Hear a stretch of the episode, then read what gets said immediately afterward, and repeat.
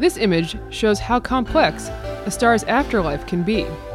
At a distance of about 20,000 light years, G292 is one of only three supernova remnants in the Milky Way galaxy known to contain large amounts of oxygen.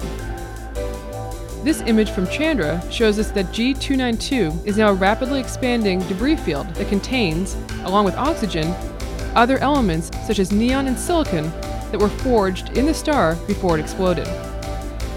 By mapping the distribution of X rays in different energy bands, astronomers can trace the distribution of chemical elements ejected in the supernova. The results imply that the explosion was not symmetrical.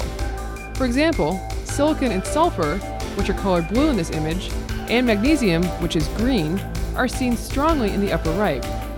On the other hand, oxygen, which appears as yellow and orange, dominates the lower left. Studying the details of this X ray image allows astronomers to better understand how some stars die and disperse important elements like oxygen into the next generation of stars and planets.